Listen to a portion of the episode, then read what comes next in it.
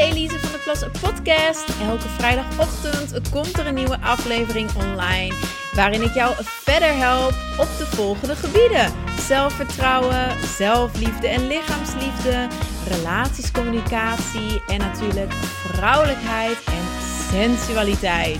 Veel luisterplezier! Welkom weer bij een nieuwe aflevering. Superleuk dat je weer luistert. Vandaag heb ik wat bijzonders voor je, want ik ga in gesprek met niemand minder dan Liz Weima. Liz Weima is Wealth Designer voor Hippie. Ze werkt met vrouwelijke ondernemers en ik ken persoonlijk Liz al jaren. Ze is ook een VIP coaching klant van mij. En vandaag gaan wij dus in gesprek over finance en vrijheid. Want daar is Liz de expert in. Liz, superleuk dat je er bent. Dankjewel dat je met mij in gesprek wil gaan vandaag. Ja, dankjewel voor de uitnodiging om in jouw podcast te komen. En ik ben inderdaad heel erg bezig met de onderwerpen finance en vrijheid ook. Op allerlei gebieden. Dus ik ben benieuwd. Yes. En nou, ik heb je al heel kort voorgesteld, Wealth Designer voor Hippies. Maar kun je misschien even voor de luisteraar vertellen, wat is jouw pad tot nu toe geweest? Tot die titel die jij nu hebt van Wealth Designer voor Hippies. Kun je daar wat meer over vertellen? Ik ben al 25 jaar aan het investeren. En ik ben ook getrouwd geweest met een vermogensbeheerder. Of iemand die bij vermogensbeheer werkte. Dus zodoende heb ik heel veel ervaring met beleggen en investeren gehad. Alleen er nooit zo heel erg mee bezig geweest. Dat altijd eigenlijk aan een ander overgelaten. En dat vond ik ook prima. Ik had er ook niet zo heel veel interesse in. Ik wist natuurlijk wel wat er gebeurde, maar ik hield me er niet zo heel veel mee bezig. Ook omdat ik dus zoiets had van ja, die weten dat beter. Wat weet ik nou van financiën? Ik heb daar niet voor gestudeerd. Ik heb wel een richting op school commerciële economie gehad, maar dat ging helemaal niet over investeren of zo. Dus ik hield mezelf daar heel erg klein in. En ik liet het altijd gewoon heel graag aan een ander over, want dan kon ik het ook niet fout doen. Ja. Hè? En eigenlijk sinds mijn echtscheiding, dat is bijna 7 jaar geleden, toen moest ik het wel zelf gaan doen. Wilde ik het ook zelf gaan doen. Zat ik nog wel bij een bank en een vermogensbeheerder, maar ik had altijd zoiets van ja, maar ik wil ook andere dingen kunnen doen. En hoe zit het nou? En ik betaal eigenlijk wel heel veel kosten voor dat advies allemaal. En ik hou eigenlijk onderaan de streep, keek ik naar de afgelopen jaren en dan had ik zoiets van nou, zoveel levert het nou niet op. En als de beurzen zeg maar helemaal naar beneden gaan, ja, dan moet ik ze nog net zoveel betalen. Dus ik had zoiets, ja, dat moet anders kunnen. Dus zodoende ben ik zelf gaan zoeken en zelf gaan kijken en onderzoeken op internet van hoe kan ik het zelf doen. En zo is dat gekomen, waardoor ik dacht van ja, maar wacht eens even. Als je het je erin verdiept en je snapt het, ja, dan kan iedereen die daarin interesse in heeft, dat kan makkelijk. En dan is het natuurlijk best wel moeilijk, wat moet je dan doen en hoe moet je dat kiezen? Dus door zelf veel gepuzzeld te hebben, ben ik nu wel tot een bepaalde modelportfolio gekomen voor mezelf. En daar ga ik dan mensen mee helpen. Dus. Ja, supermooi dat je nu inderdaad andere vrouwen mee kan helpen met al jouw ervaring. En inmiddels, wat je zegt, je had lange tijd, dus ik laat het over aan de experts. Nou, inmiddels ben jij echt een expert. Allemaal omdat je destijds toch, ja, laten we het buikgevoel noemen, dat je hebt gevolgd van, hey, hier klopt iets niet, dit kan anders. En door die belemmeringen doorgebroken van, ja, maar ik kan dit toch niet, of het is moeilijk, en je bent er gewoon voor gegaan. En dat vind ik super gaaf, want je helpt echt heel veel vrouwen er nu mee. Dus dank je wel daarvoor. Voor alvast. Maar we gaan het dus hebben over wealth nu en vrijheid. Wealth, Engelse term natuurlijk. Rijkdom, als ik het even naar het Nederlands vertaal. Wat is rijkdom voor jou? Want wij weten allebei dat het dan niet alleen om geld draait natuurlijk. Wat is rijkdom voor jou, Liz? Rijkdom is dat je kan kiezen voor jezelf. En dat je dus jouw leven kan leven op jouw voorwaarden. En dat je keuzevrijheid hebt. Dus die vrijheid voor mij zit meer in de keuzevrijheid. En dat je ook doet wat bij jou past. He, we zijn zo ongelooflijk geconditioneerd al die jaren. Dat hebben we helemaal niet door. Dat gaat heel onbewust. Hoe we moeten leven volgens de regels van anderen. He, van je ouders, de maatschappij. Van je vrienden misschien. Dat je ergens bij wil horen. En dan ga je je vaak aanpassen. Dat is op zich niet zo erg, totdat het natuurlijk, dat het inderdaad, wat je net zei, niet goed voelt. En dan is het wel fijn om daar bewust van te worden en ja, te kunnen kiezen wat jij wil. Ja. En dus rijkdom is voor mij, zeg maar, dat je authentiek leeft. En ja. Dat je, ja, je moet natuurlijk altijd wel rekening houden met anderen. Hè? We zijn sociale wezens. Het is niet zo van, oh, ik doe alleen maar dit wat ik wil en wat een ander ervan denkt, oh, I don't care. Zo ver is het niet. Maar dat je echt denkt, ja, wat wil ik nou echt? Ja, want ik denk dat dat ook iets is wat je net even als laatste benoemt. Wat heel veel vrouwen toch nog ook als foute overtuiging hebben. Hè? Van als ik voor mezelf kies, dan ben ik arrogant of dan ben ik egoïstisch. En soms gaat dat zo ver van, dan gaat het ten koste van een ander. Maar dan denk ik ook altijd, ja, dat jij jouw beste leven leidt, dat jij jouw authentieke leven leidt, dat gaat niet ten koste van een ander. En dat is niet hetzelfde als een vrouw die over lijken gaat en die echt zo'n fake zien we dan gelijk voor ons. En dat is ook ergens een conditionering natuurlijk om die vrouwen maar klein te houden. Maar goed, dan kunnen wij, en dan gaat het gesprek helemaal de andere kant op. Maar wat je zegt is natuurlijk 100% waar. We zijn allemaal geconditioneerd. En voor mij is rijkdom ook dat je inderdaad jouw leven leidt. Dat je vrij voelt om jouw leven te leiden. En wat je zo mooi zegt, kiezen voor jezelf. En dat ook kunnen doen vanuit vrijheid. Want vrijheid, je hebt het al even genoemd. Ik hoop dat jij je op dit moment vrij voelt. En wat is dat dan voor jou? Hoe voelt dat dan? Nou, hoe het voor mij in ieder geval niet voelt, is dat je toch ergens een gevoel hebt van schuld en schaamte. He, dat je dus dingen doet van, oh, wat zullen anderen van mij denken? Of, ja, dat mag ik eigenlijk niet doen. Of dat is slecht. Of, dus dat, ook weer binnen die conditionering van de gedachten van anderen. Dat je je daar vrij van kan breken. Klinkt ook weer zo agressief, maar dat je kan zeggen van nee, maar dat past gewoon niet bij mij. Dus ja, dan ben ik een beetje de vraag kwijt. Nee, maar je hebt een heel goed antwoord gegeven. Het gaat over je losmaken van die last van schuld en schaamte.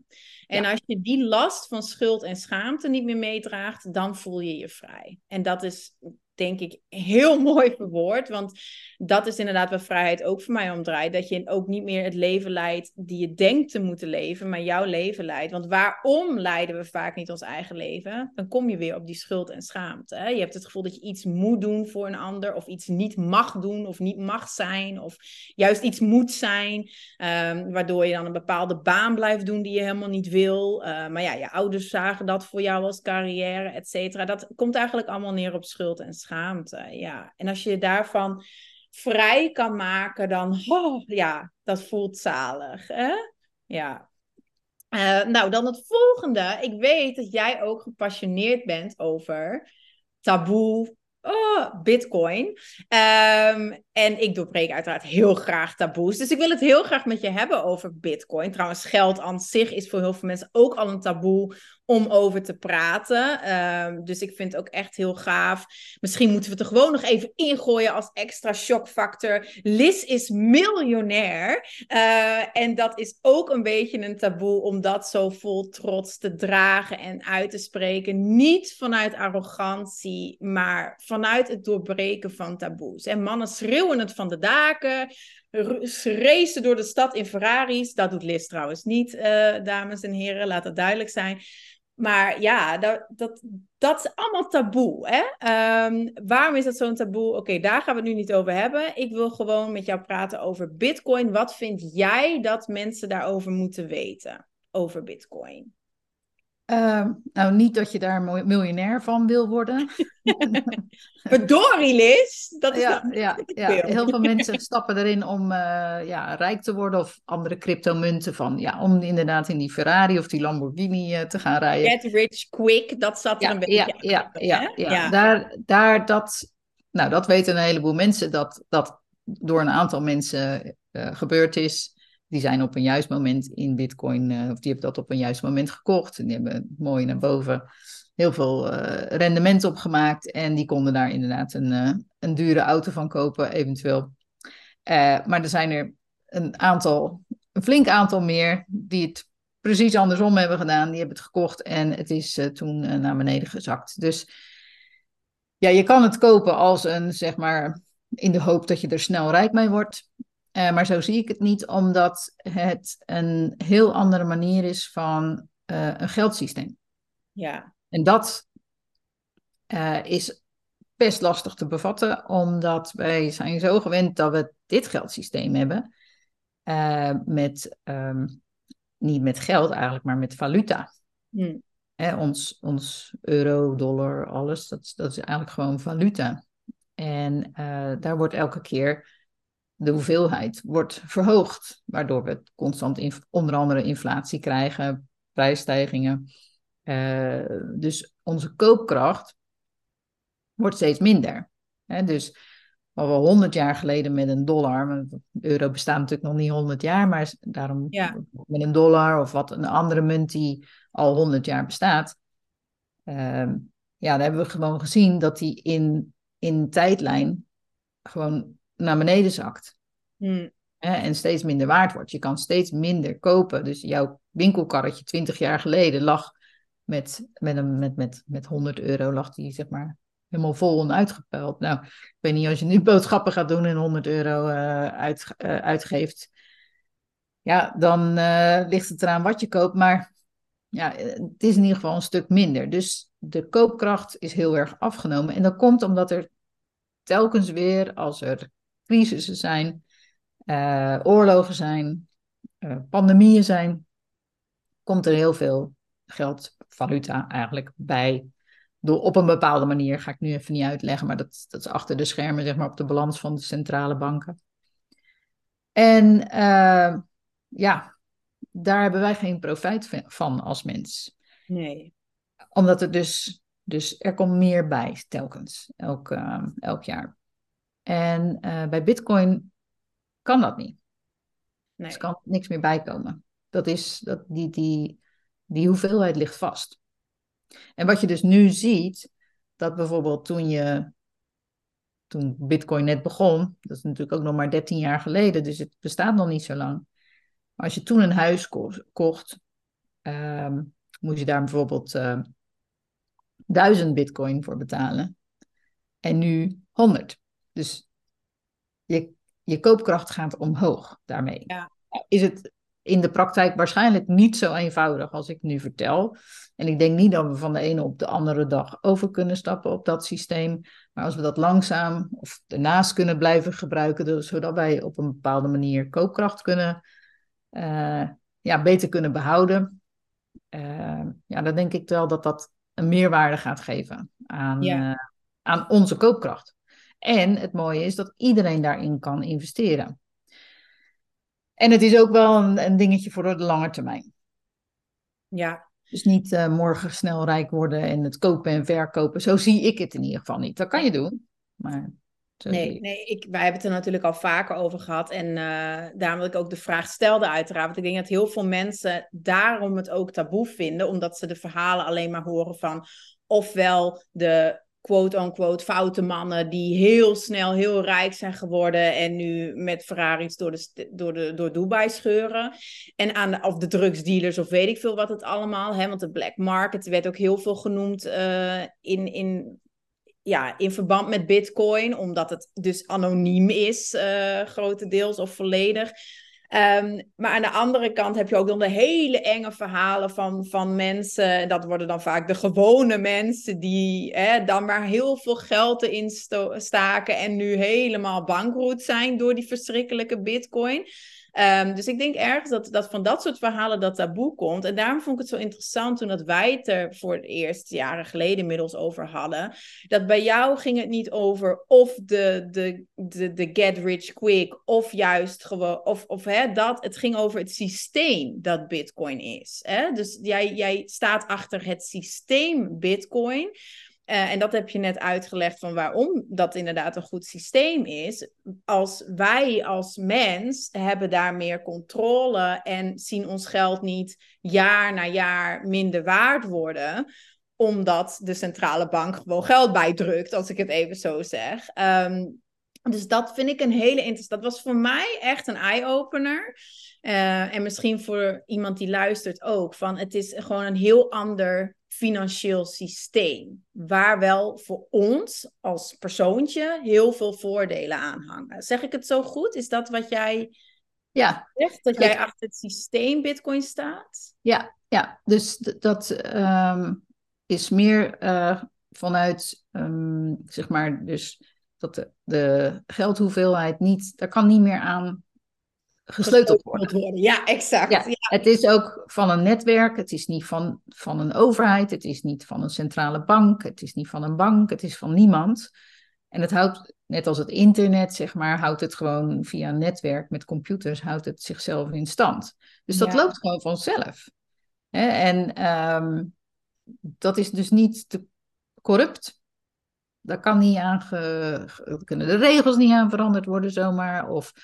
Dus dat is een veel eerlijker systeem. Ja, en eerlijker nu, en veiliger eigenlijk. Ja, nu is het natuurlijk wel zo dat het is nog nieuw. En sommige mensen weten nog niet zo heel goed hoe ze dat veilig moeten doen. Dus dan wordt er wel eens wat gehackt en dat soort dingen. Maar ja, dat wordt eigenlijk ook wel eens via jouw eigen e-mails krijg je ook genoeg. Van die phishing e-mails, hè? Doe dit en druk hier en geef je pincode maar, want wij zijn van de bank. Dus er is overal, zijn er natuurlijk kapers op de kust om... Ja, dat hou je niet tegen. En wat je zegt, dat hou je met je eigen bank ook niet tegen. Ik krijg inderdaad ook laatst weer een mail van mij, zogenaamd mijn KBC-bank. Ik vind het ook wel bizar, ik krijg ook heel vaak mails van de ING waar ik dan niet bij zit. Van, we hebben nu een bevestiging nodig. Ik zit niet bij jou, maar goed. Gelukkig weet ik inmiddels dat dat spam is. Maar fraudeurs heb je helaas overal, ja. Maar dat taboe en angst gaat natuurlijk hand in hand. Hè? Dus ik geloof ook dat heel veel mensen, die zijn vooral bang omdat ze het niet kennen. Dus daarom vind ik het goed dat wij nu van jou kunnen horen van, hey, zonder dat jij het inderdaad verkoopt of promoot, of je hebt er zelf helemaal geen aandeel in, maar dat jij gewoon kan uitleggen, hey, vanuit mijn ervaring, en dit is ook überhaupt wat het is. Want nogmaals, het heeft vooral te maken met onwetendheid. Je weet gewoon niet wat het is, je hoort allemaal verhalen. Ik hoor dan liever van een expert wat het nu eigenlijk echt is en hoe het in elkaar zit. Oké, en dan misschien de vraag aan jou ook. Welke tips heb jij voor vrouwen? Stel even los nu van Bitcoin.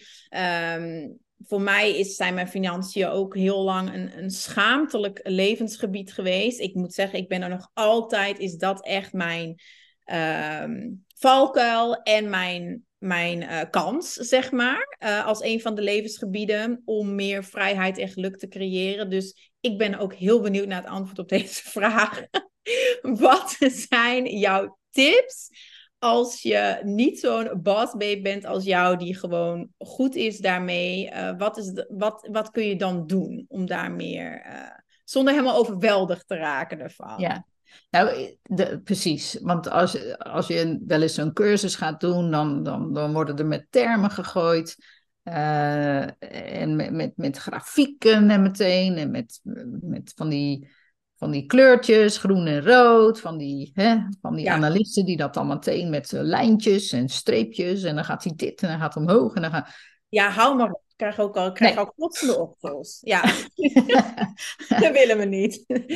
Nee, dus dat is niks. Hè. Dus, en neem er de tijd voor. Weet je hebt ook niet leren lopen in één dag. Nee. Zo werkt het gewoon niet. Eerst ga je bewegen, en dan ga je rollen, en dan ga je misschien eens zitten of kruipen, en dan trek je je op aan een tafeltje, en dan ga je eens een beetje rondlopen langs dat tafeltje. En dan ga je eerste stapjes zetten en dan val je 3 keer. En ja, weet je wel, neem die tijd. Dus dat is al 1. En het is niet erg dat je het niet morgen snapt. En vraag je ook af waarom je er niet aan durft te beginnen. Hè? Zijn er misschien... Kijk eens even naar je systeem van herkomst. Daar bedoel ik mee je ouders en je grootouders. Van... Hoe dachten die over geld? Hebben die misschien ooit eens een keer een enorme faillissement of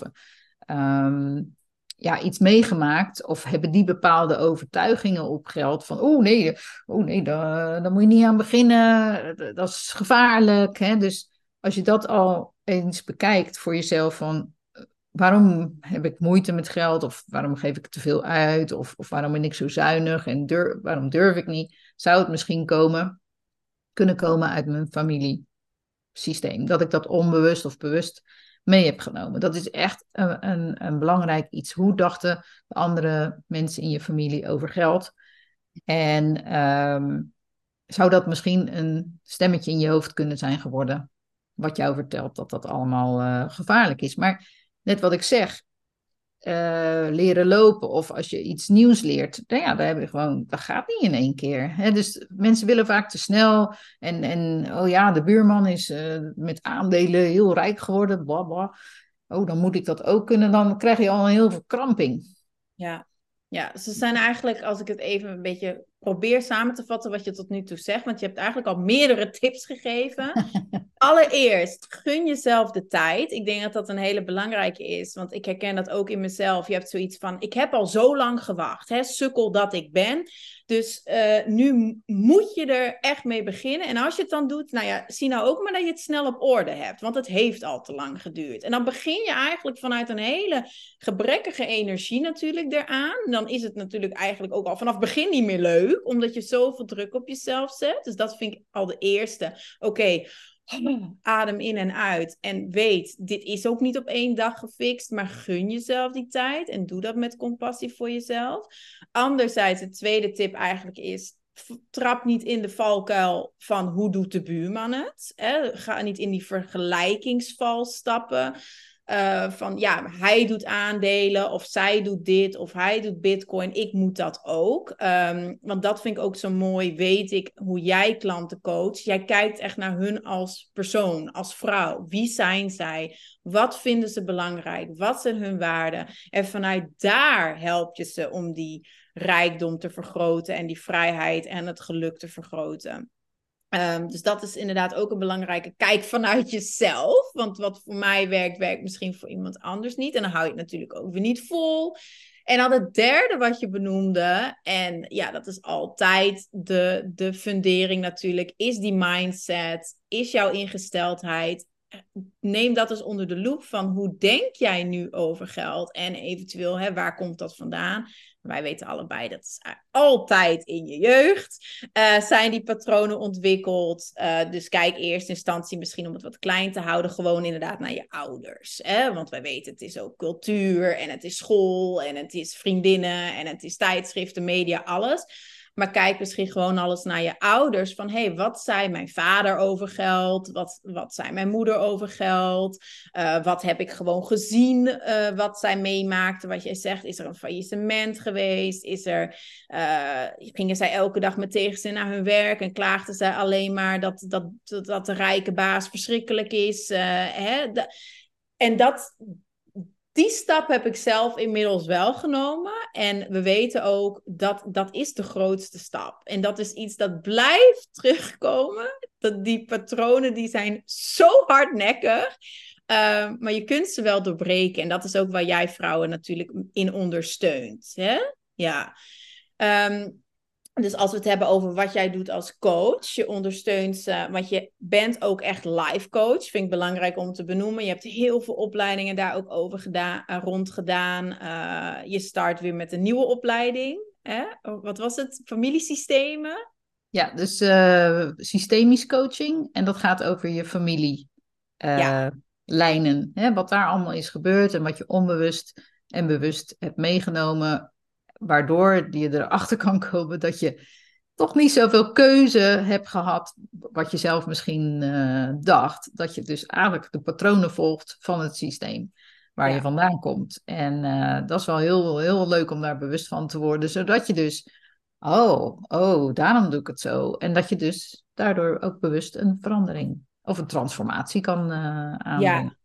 Ja, want daar begonnen we eigenlijk mee. Hè? Je zei toen ook, keuzevrijheid, daar gaat het om. Maar we denken soms dat we vrij zijn. Alleen dat zijn we dan helemaal niet. Omdat wij eigenlijk leven vanuit de moetjes. Ik noem dat je moetjesysteem. Je leeft volgens wie je denkt te moeten zijn door allerlei invloeden uit je jeugd. Hè? Dus super gaaf en bijzonder dat je die opleiding nu ook nog gaat doen. Alsof je nog niet druk genoeg hebt. Maar dat is natuurlijk heel waardevol voor jouw klanten. Dat je ze daar ook in kan ondersteunen. In die mindset. In het doorbreken van die patronen. Naast effectief ze ondersteunen, adviseren. Al moet je daar inderdaad mee oppassen, dat weet ik. Maar adviseren over investeringen en finance. Zodat ze echt hun eigen keuzes kunnen gaan maken. Hè? Ik denk dat ik de tips heb samengevat. Ik was even aan het nadenken of je nog een tip hebt gegeven. Misschien moeten we gewoon nog concreter, stel ze willen geholpen worden van jou, door jou. Wat kunnen ze dan? We zullen uiteraard op Spotify klikbare links plaatsen bij de aflevering. Maar waar kunnen ze jou vinden en wat is hun eerste stap als ze hulp van jou willen? Nou, ik ben te vinden op mijn website, lizweima.be. En ik zit ook op Instagram, ook weer de @lizweima, LinkedIn, Facebook, dus op de social media. Ik heb ook een nieuwsbrief. Die komt wekelijks uit op de zondagochtend. De 1-op-1 coaching sessies die ik nu doe, zijn echt met vrouwen met veel vermogen. Maar ik merkte ook wel dat er genoeg vrouwen zijn die toch ook zelf willen beginnen. En daar ga ik een online training voor aanbieden. Dat half november ongeveer komt dat uit. En daarin echt neem ik ze stap voor stap mee wat dat dan is. Waar je aan moet denken. Ook weer die mindset en die familie, die overtuigingen die je daarop hebt. Ook geef ik praktische tips waar je in kan investeren en waar je dan moet zijn. En ik ga niet zeggen hoeveel en zo moet je dat doen. Hè? Tenminste, ik kan niet adviseren. Dat moet iedereen voor zichzelf uitmaken. Maar daar zijn stappenplannen voor. En ook invuloefeningen. Ja, net als dat je bijvoorbeeld gaat afvallen. Hè? Dan ga je misschien naar een diëtist of een coach of wat dan ook. En die zegt toch over het algemeen als eerste, je moet toch even op de weegschaal. Ja. Of even wat centimeter werk. Ja? Of we doen vetpercentage meten. Ja, ik heb het ook ooit gehad. Ze knijpen in je met klemmetjes en je wordt gemeten. En ja, het is meten is weten. Ja, inderdaad. Meten is weten. Het is heftig. Het is ongemakkelijk. Maar nee, het is echt niet zo grappig. Je weet wat je startpunt is. Ja. Precies. Dus je komt achter je startpunt. En dan gaan we uitzoeken. Je doel. Hè? Ja. Dus hoeveel kilo je wil afvallen. Maar dan op hoeveel geld je wil bijkomen in dit geval. Ja, precies. In dit geval bijkomen. Ja. Wat je daarvoor nodig hebt. En inderdaad, met afvallers zit er vaak ook iets psychologisch. Weet je wel. Alles, ja. Elke verandering dat je wil bewerkstelligen, de doorbraak, zit altijd in jouzelf en in je mindset. Ja. En dan geef ik verschillende diëten aan eigenlijk. En dan kan je zelf kiezen welk dieet je volgt. Zo is het een beetje. En dan leg ik ook wel uit waar je dat kan vinden en hoe je dat dan moet doen. En hoeveel ik kan helpen met hoeveel je wil investeren doordat je zelf een soort rekenmodelletje kan doen. En daar komt het eigenlijk op neer in allerlei categorieën. Dus categorieën bijvoorbeeld met dingen die wat langere termijn nodig hebben. Of die wat schaarser zijn, zoals bitcoin of goud of dat soort dingen. En ook waar inkomsten uitkomen. Ja. voor het geval dat de beurzen niet omhoog gaan of juist naar beneden gaan, dat je ook altijd zorgt dat je een vorm van passief inkomen uit je investeringen kan halen. Ja, als ik het goed begrijp, ga je dus je doelgroep wat breder maken. Hè? De 1-op-1 coaching, dat is voor vermogende vrouwen, zeg je. Kunnen we daar een cijfer op plakken? Hebben zij een minimaal vermogen om nodig, zeg maar, om bij jou in te stappen? Ja, miljoen. Een miljoen, oké. Ja, ja. Dus dat is voor de 1-op-1 klanten. Live, maar je zegt, ja, live inderdaad, 1-op-1 coaching, 1-op-1 begeleiding. Ik heb natuurlijk een soort gelijk aanbod. Bij mij zijn ze niet allemaal miljonair, zoals jij. Maar mijn 1-op-1 klanten, die, ja, dat is, hangt gewoon een ander prijskaartje aan, uiteraard. Hè? Maar je zegt, ik ga ook een online training doen. Super interessant. Dus zou ik zeggen voor de dames die zeggen, hey, ik heb geen miljoen, maar ik wil hier ook mee aan de slag. En dan zeg jij, daar heb ik dan die online training voor. Ja. Dus ik zou zeggen, schrijf je in op de nieuwsbrief van Liz. Want dan krijg je gratis elke week sowieso advies in je mailbox. Dus dat is alleen al heel waardevol. En uiteraard moet je daarna ook wel effectief in actie komen als je verandering wil doorvoeren. En dan kunnen ze dus vanaf november die online training eventueel doen. Ja, ik denk dat dat heel interessant is. Ik vind het ook mooi. Ik probeer het zelf ook te doen, dat je een aanbod hebt voor verschillende budgetten. Hè? Ja, en wat ik nog even wil vragen, want je had het over investeren. Je gebruikt heel vaak de term investeren. Nu kan ik me voorstellen, die dames, 1-op-1 klanten, die zijn daar al mee bezig. Die hebben daar ook wel bepaalde kennis van. Maar ik weet, en ik denk even aan dat boek Rich Dad, Poor Dad. Rijke pa, arme pa. Ik weet nog dat ik dat boek las. En ik kom natuurlijk niet uit een miljonairsfamilie of zo. En voor mij ging er toen al echt een wereld voor me open. Qua mindset vooral. Hoe dat verschil daartussen, zeg maar. En ik kan me voorstellen dat dames die dan even de doelgroep van de online cursus, als ik het zo mag zeggen, denken van investeren, Liz, investeren. Ja, ik heb amper geld om te sparen. Hè? Maar ik zou dat toch graag met je over hebben, omdat jij hebt mij daar ook veel over geleerd. We zitten daarin zo met een belemmerende mindset van überhaupt het 9-to-5 werken en dan sparen voor je pensioen. Hè? Want je helpt ook vooral mensen met hun pensioen. Ja, kunnen we daar... Ik moet even denken wat nou mijn concrete vraag is. Maar ik wil het daar heel graag over hebben, omdat ik heb inmiddels meerdere passieve inkomstenstromen opgezet. Mede door jou en door daar met vrouwen over te hebben die daarmee bezig zijn. Want wat heel veel mensen nu aan het doen zijn, en dan zonder mensen nu helemaal bang te maken, maar het is niet duurzaam. Hè? Als jij je loon hebt en je zet dat op een spaarpotje, of je gaat ervan uit dat je baas dat spaart voor je pensioen.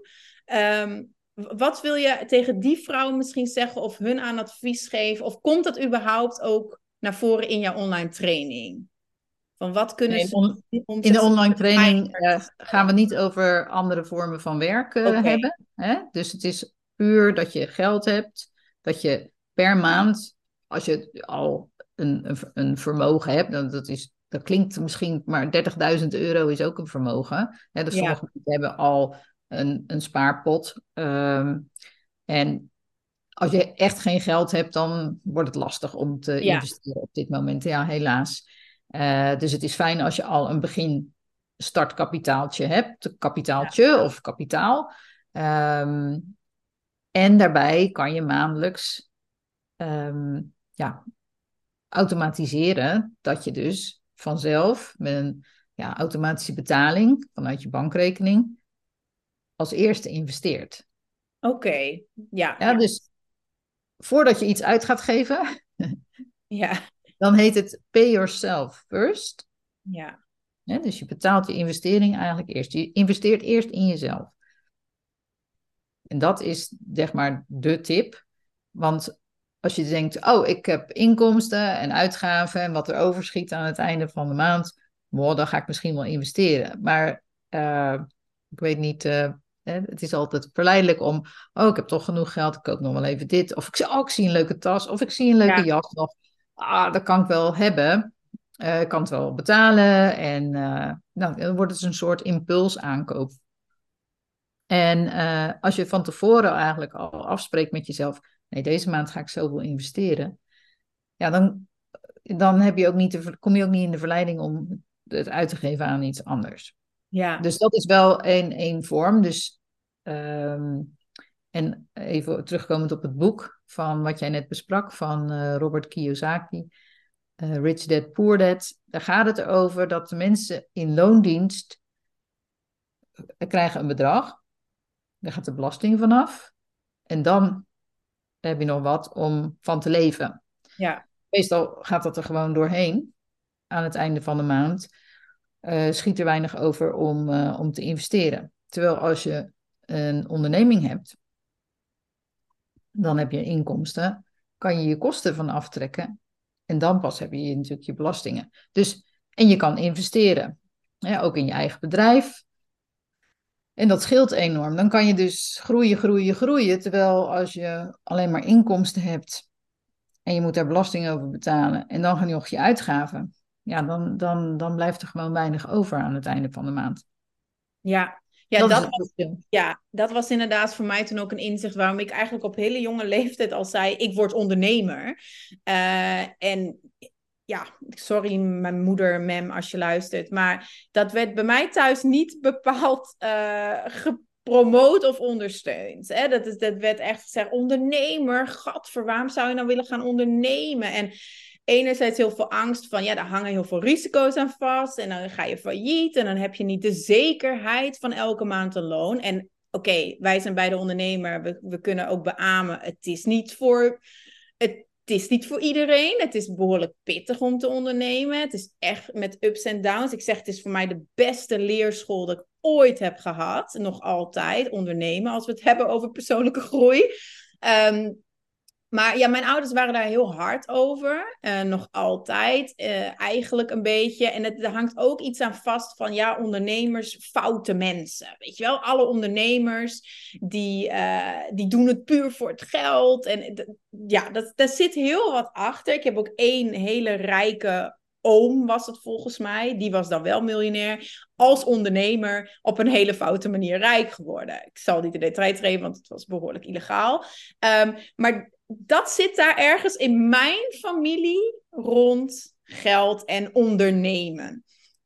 En dat heeft zo lang nog altijd effect op hoe ik onderneem, waardoor ik altijd te lage prijzen vroeg, om maar niet als foute, hebberige ondernemer gezien te worden. We hebben het er alles over gehad. En inmiddels weet ik ook, dat hangt helemaal samen ook met je eigen waarde, maar het hangt ook samen met jouw mindset en jouw conditionering. Want inmiddels zat ik echt wel goed met mezelf en ik wist echt wel wat ik waard was.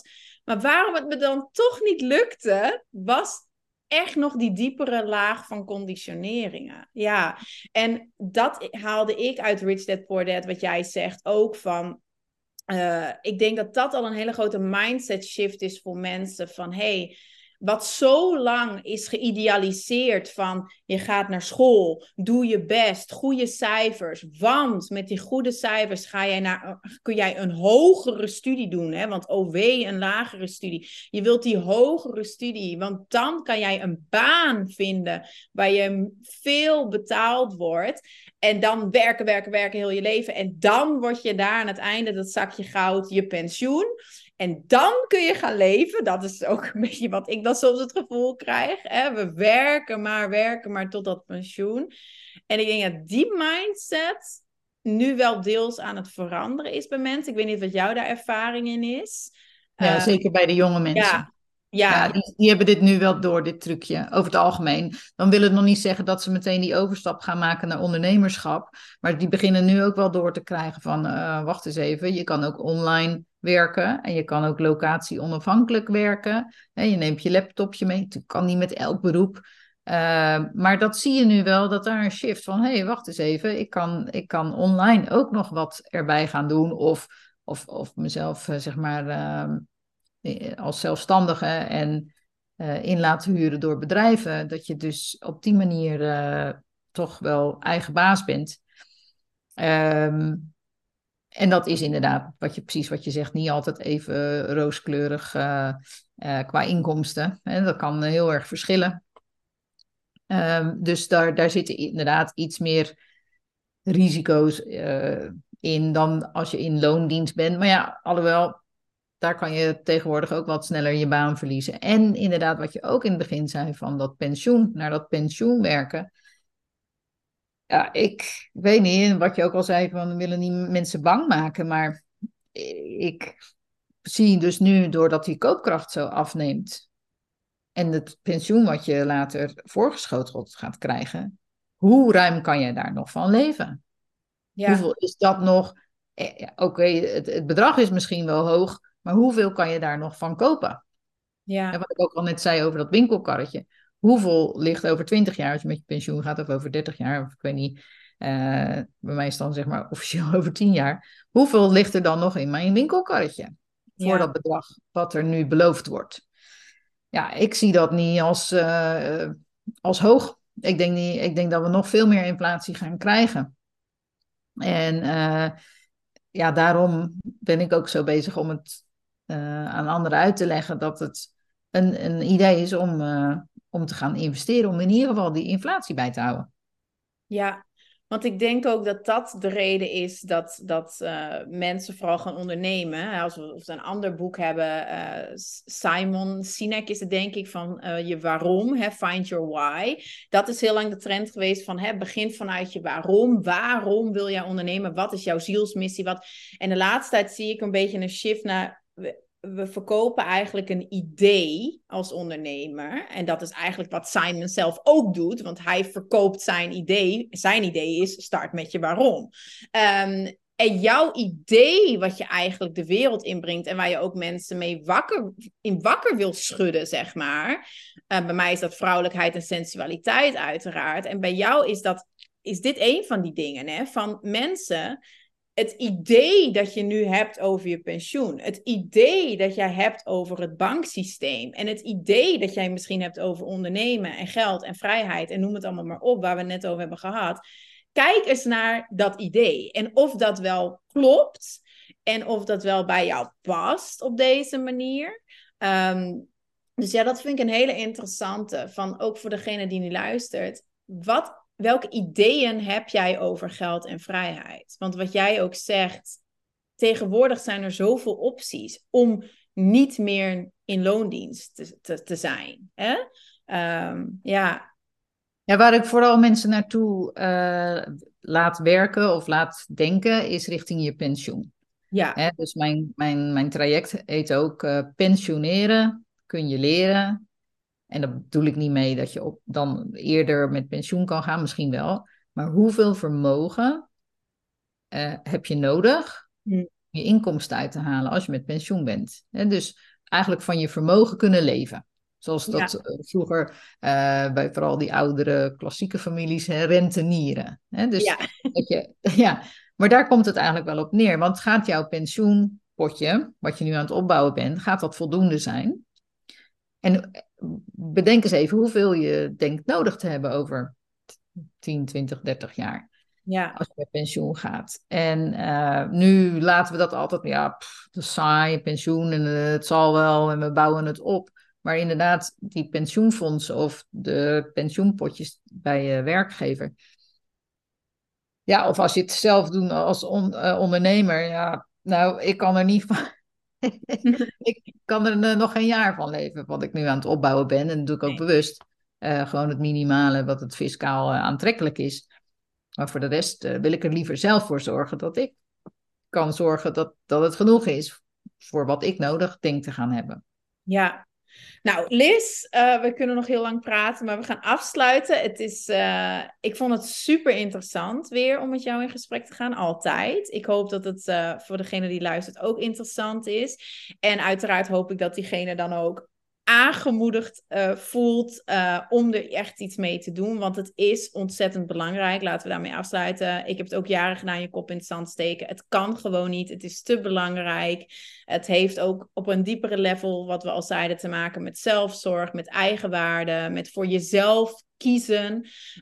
Dus kies voor jezelf, zou ik zeggen. Ga naar lizweima.be. Zet jezelf in elk geval nu gelijk op die nieuwsbrieflijst. Doe de test. En de test, ja. Ik wou het zeggen, als je toch op de website bent, doe dan ook gelijk haar levenswieltest. Want mocht het nog niet duidelijk zijn, Liz pakt het echt holistisch aan. Hè? Liz kijkt niet alleen naar je bankrekening. Zij werkt op de mindset, ze werkt op alles.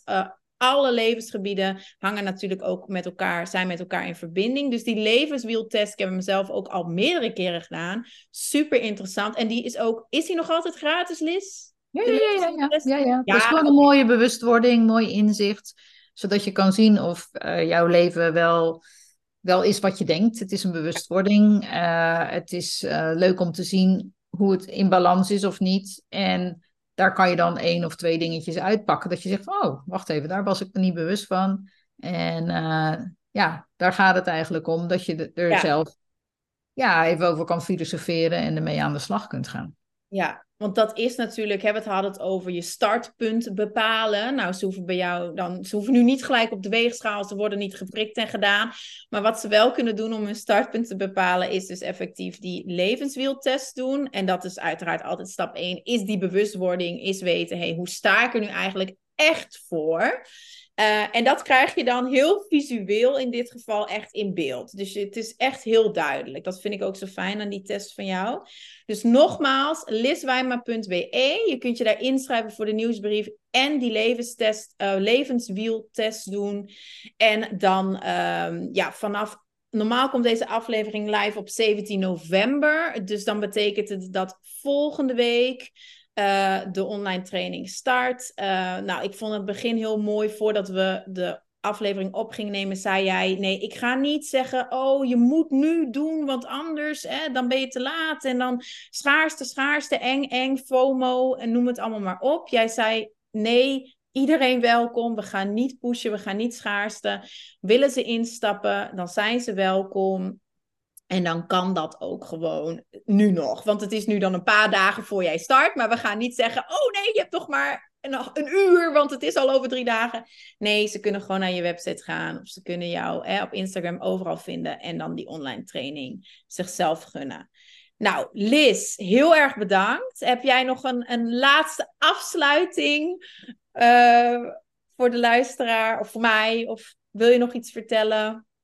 Ja, dus wat je net al zei, die FOMO, fear of missing out, of dat je van, in die schaarste van nu moet je instappen, want dan, dat heb ik altijd, als je natuurlijk echt het onderste uit een kan wil, alleen maar wil kopen als het korting is, of alleen dat ik je over kan overtuigen om mee te doen aan die online training, omdat het anders te laat is, of dan is investeren al helemaal niks voor jou. Je moet het gewoon echt vanuit jezelf willen, ik wil dat echt leren. Ik wil dat stap voor stap gaan doen. Ik wil daar rustig de tijd voor nemen. Ik ga die oefeningen allemaal doen. Want ik wil, en zo zie ik het ook bijvoorbeeld met verhuizen. Hè?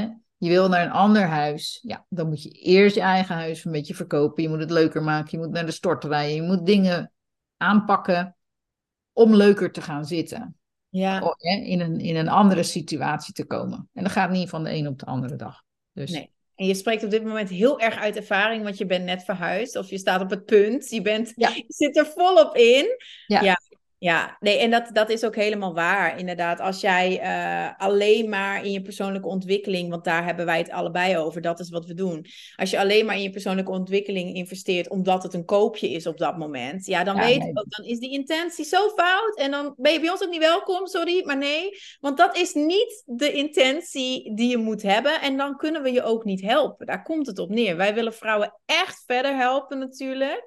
En ja, als je het alleen maar doet voor het koopje, dan wat je zegt, dan ga je die oefeningen niet echt doen. Dan heeft het geen zin. Nee. Je doet het echt voor jezelf. Je doet het niet, wij willen wel helpen, hè, maar... Graag willen we je helpen natuurlijk. Ja, maar je helpt eigenlijk gewoon jezelf. Ja. Daar gaat het over. Zie het niet als, die moet het mij leren of wat dan ook. Nee, hoe kan ik het beste leren? En ik moet daar mijn best voor doen. En ik wil het zo en zo doen. Hè, dus je moet heel veel gewoon je eigen inbreng meenemen. En dan heb je het beste resultaat. Klopt. En het laatste wat ik daar nog aan toe kan voegen is... het is natuurlijk wel leuker en gemakkelijker als je je dan laat ondersteunen. Door jou in dit geval.